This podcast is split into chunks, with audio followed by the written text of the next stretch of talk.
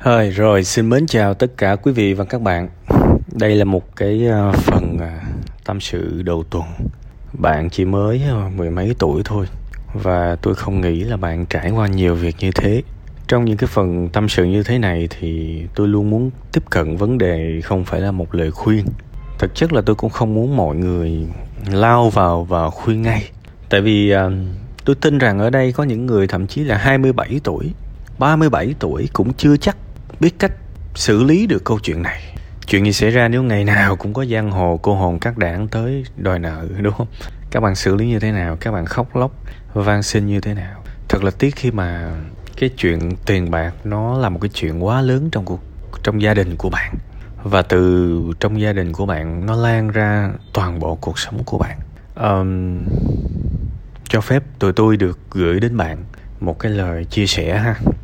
Tôi biết là rất là khó khăn và tôi rất biết ơn bạn khi mà bạn đã dũng cảm viết ra câu câu chuyện này. Đây là một bài học đấy. Với những người bảo là ghét học lý thuyết thì đây đây là thực tế để các bạn học đây. Các bạn sống sau đó và đừng mắc nợ ảnh hưởng tới những người xung quanh. Đủ thực tế chưa? Đúng không? Cuộc đời này á, một trong những cái đau đớn nhất mang tính số phận là chúng ta phải gánh cho cái sai của người khác mà chúng ta gánh đôi khi nó cũng không biết là khi nào xong nữa. Cái gánh ở đây nó còn là cái gánh về tinh thần nữa các bạn. Tôi, tôi, tôi rất là thương người bạn trong cái phần tâm sự này tại vì tôi cảm nhận được là bạn thấy tương lai của bạn nó nặng nề quá. Và cái độ tuổi của bạn lẽ ra là sẽ được rất nhiều những điều thú vị vui vẻ. Thì toàn là gặp cái gì đâu không? Bên ngoài thì nó tuổi nó đòi nợ này nọ tùm lum. Còn bên trong thì các thành viên trong gia đình cũng không kiểm soát được cảm xúc của mình. Người này chửi người kia người kia chửi qua chửi lại, chửi tới chửi lui, sao mà cái gia đình này nó không hề bình yên vậy? Đó là những cái nỗi đau của bạn mà tôi có thể cảm nhận được thông qua cái phần tâm sự. Và tôi mong là tất cả mọi người trong cái cái group của chúng ta sẽ thương bạn hơn và cho bạn những cái lời chia sẻ động viên. Bây giờ mình quay trở lại câu chuyện giải pháp thực chất nha thường thường á, tôi hay cho mọi người một cái giải pháp nó tương đối nhất á, cũng chính là cái kiểu giải pháp mà có thể nhiều người không thích tôi nhất. Đó là gì? Tôi vẫn nói mọi người là lỗi ai người nấy chịu. Lỗi ai người nấy chịu. Đôi khi á, chúng ta cần phải cứng rắn lên và để cho người khác nhận trách nhiệm về họ. Và chúng ta cần phải nhẫn tâm, tạm thời để sống cuộc sống của mình. Bạn sẽ cần phải rất quyết tâm để thực sự kệ và cố gắng thành công cho cuộc đời của bạn. Tôi nghĩ đó là cái cách duy nhất. Nếu sau này bạn muốn quay trở lại bạn giúp gia đình, hiện tại bây giờ bạn có muốn giúp thì cũng giúp không được. Bạn muốn có hiếu cũng có hiếu không được. Ít nhất là về mặt vật chất, bạn chẳng làm được bao nhiêu tiền để giúp cả. Nên hãy đừng mang đó là một cái trách nhiệm. Mục tiêu thật sớm của bạn bây giờ là đi học, có thể đại học cao đẳng, và trong thời gian đó tuyệt tuyệt đối phải biết cách đi làm thêm. Tự lo cho tương lai của mình đó là cách tốt nhất và khả duy nhất trong thời điểm hiện tại.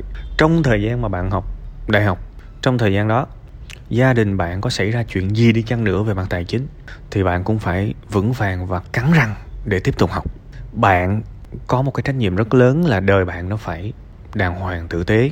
Tại vì cái chỗ này mà bạn rung tay rung chân, bạn không đi hết được cái hành trình học vấn, thì cái bi kịch này nó còn kéo dài thêm nữa với những người khác, với nhiều thế hệ khác trong gia đình của bạn. Đó là sự thật.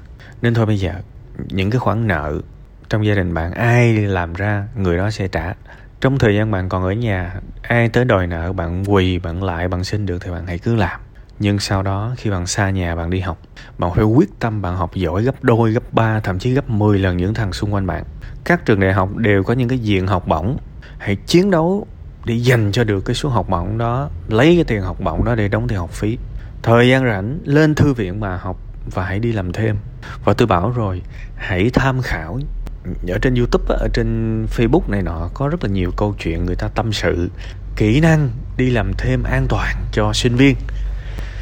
Hãy tham khảo những cái điều đó. Bạn không có lựa chọn, bạn sẽ phải thực sự cố gắng. Bây giờ tất cả số vốn cần đối với bạn là học kỳ 1 của đại học có thể bạn mượn, bạn vay gia đình hay là dòng họ hay đâu đó. Và hãy tâm niệm rằng đó là số tiền duy nhất mà bạn lấy của gia đình. Và từ những ngày đầu tiên đặt chân lên, bạn sẽ phải tự lo tất cả. Bạn có thể lo lắng, nhưng hãy đừng sợ hãi. Đã có hàng triệu người đi học đại học và trụ lại được ở những cái thành phố lớn, đó không phải là vấn đề. Vấn đề là bạn cần phải thực sự nỗ lực, tham khảo hết mức có thể, làm sao để vừa đi học, vừa đi làm thêm mà không xa ngã tôi cũng đã có nói cái chuyện này trong tương đối nhiều tập, tâm sự buồn vui rồi. Và tôi nghĩ là ngắn hạn nhất bạn cần làm điều đó. Ngắn hạn nhất bạn cần làm điều đó. Bạn có thể rất thương cha mẹ bạn. Bạn rất muốn phụ một cái điều gì đó, đỡ đần một cái điều đó, nhưng khoan đi. Bạn đặt một cái mục tiêu cuộc sống bạn lên trên hết cho tôi. Khi mà học đại học cao đẳng gì đó, hãy đặt mục tiêu thành công cho mình. Xài từng giây từng phút một cách có ý nghĩa. Và rồi cả cuộc sống, cái nội lực của bạn nó sẽ thay đổi dần dần. Nó sẽ thay đổi dần dần. Và bạn sẽ xoay chuyển được chút xíu chút xíu. Dần dần bạn sẽ thoải mái hơn với chuyện tiền bạc. Bạn sẽ kiếm khá hơn. Bạn sẽ có thu nhập cao hơn từ từ từ từ từ từ. Và lúc đó bạn quay trở về gia đình bạn mới giải quyết được hết tất cả những cái đống bồng bông liên quan tới tiền bạc. Nên mình phải phân biệt được bước 1, bước 2, bước 3 tôi nhắc lại cái chuyện này rất nhiều. Một cái quy tắc gọi là quy tắc bậc thang. Mình không thể nào một cái bậc thang mà bằng bằng bằng xi măng bằng bê tông mà mình xây cái bậc số 3 trước cái móng thì xây làm sao? Xây trong không khí à? Không phải có cái móng rồi cái bậc 1, bậc 2, bậc 3 rồi chứ. Nó phải đi từ từ. Trường hợp này cũng vậy đành rằng ai cũng muốn con cái hiếu thảo quay trở lại phụ giúp cha mẹ. Nhưng đó có thể rất đáng tiếc rất buồn đó là bậc thứ ba. Chưa được. Mình phải xây cái bậc thứ nhất thứ hai trước. Và đó là gì? Mình lo được cho mình cái đã. Rồi mình mới phụ được cho gia đình. Nên sẽ có những trường hợp chúng ta phải nén đau nhìn gia đình mình khổ.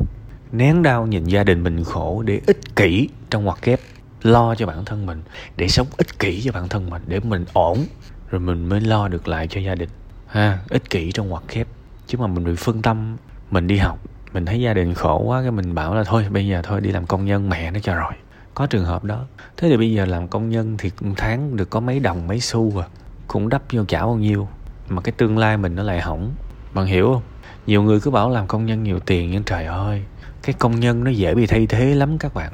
Sáng nào tôi cũng xách xe tôi chạy qua mấy khu cái khu công nghiệp á. Tại vì tôi thuận cái đường đó mà. Ngày nào cũng có hàng trăm người đứng xếp hàng ở, ở trước các công ty để mà xin việc. Không thể nào bảo đó là một cái kiểu công việc hấp dẫn được tại vì quá dễ bị thay thế. Và không ai mà mơ ước làm công nhân cả đến bây giờ trong dòng họ của tôi vẫn có rất nhiều người làm công nhân và tôi hiểu cuộc sống của họ. Tôi gần với tầng lớp lao động nhiều hơn là tầng lớp gọi là sang chảnh các bạn. Tôi hiểu người lao động lắm, nên tôi cũng nói trước cái hoàn cảnh này luôn là rất có thể sẽ có nhiều người thấy gia đình mình khổ quá không cầm lòng được. Thôi nghĩ bà nó đi đi ờ, làm công nhân, mỗi tháng được nhiêu phụ nhiêu, nhưng mà bạn biết là cái này giống như là giải quyết từ ngọn thôi, chứ không thể nào giải quyết từ gốc được tại vì căn bản gia đình của bạn cần nhiều tiền. Bạn sẽ cần phải kiếm nhiều tiền để thay đổi cuộc sống. Mà kiếm nhiều tiền có nghĩa là cái năng lực của bạn đem ra bán á, nó phải là một cái năng lực nhiều tiền.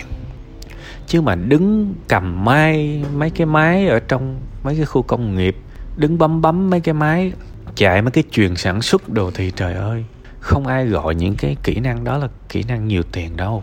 Và đến một khi mà các tập đoàn bắt đầu nó nâng cấp lên dây chuyền máy móc, bắt đầu nó loại bớt, nó nói là bây giờ tụi ta không cần tụi bay nữa. Cái này máy nó làm được rồi, thuê người chi mất công. Thì 5 năm 10 năm nữa, những cái người đó rất là khó khăn luôn khi mà đi làm. Bạn hiểu không? Nên ai trong chúng ta, kể cả những người trẻ bây giờ, sẵn tôi nhắc luôn, chúng ta phải có những kỹ năng khó cạnh tranh. Chúng ta phải có những kỹ năng không đại trà. Thì chúng ta mới có tiền được chứ mà mình sở hữu một cái năng lực mà thằng nào cũng làm được, thì ai khùng trả tiền cao cho mình? Mà nếu mà nó lỡ nó trả cao cho mình á, thì nó cũng nghía các bạn biết sao? Nó nghía thấy bạn làm tầm 5 năm rồi, lương bạn cao quá, thì bắt đầu bắt đầu nó nghía những cái thằng mới. Nó coi thằng nào làm ngang ngang ngửa bạn, mà nó trả 60% lương thôi, thì sẵn sàng nó đuổi bạn để nó cho thằng mới vô làm. Ai mà làm quản lý của mấy cái nhà máy tôi nói chuyện này hiểu liền. Thực tế nha, thực tế đấy chứ không có phải là xạo xạo đâu. Nên các bạn phải hiểu là rất dễ bị thay thế nếu năng lực của các bạn là đại trà. Ha, đó là những điều mà tôi muốn tâm sự với bạn. Nói chung cũng tâm sự không đầu không đuôi, chủ yếu là chia sẻ với bạn những khó khăn bạn gặp phải và mong bạn xây một cái bậc thang nó lành mạnh xíu, bước một, bước hai, bước ba. Trong khoảng thời gian đó sẽ có những cái đau đớn đó. Nhưng mà thôi, mình cố gắng nha, mình cố gắng. Nén đau, ích kỷ trong ngoặc kép để mà thay đổi đời.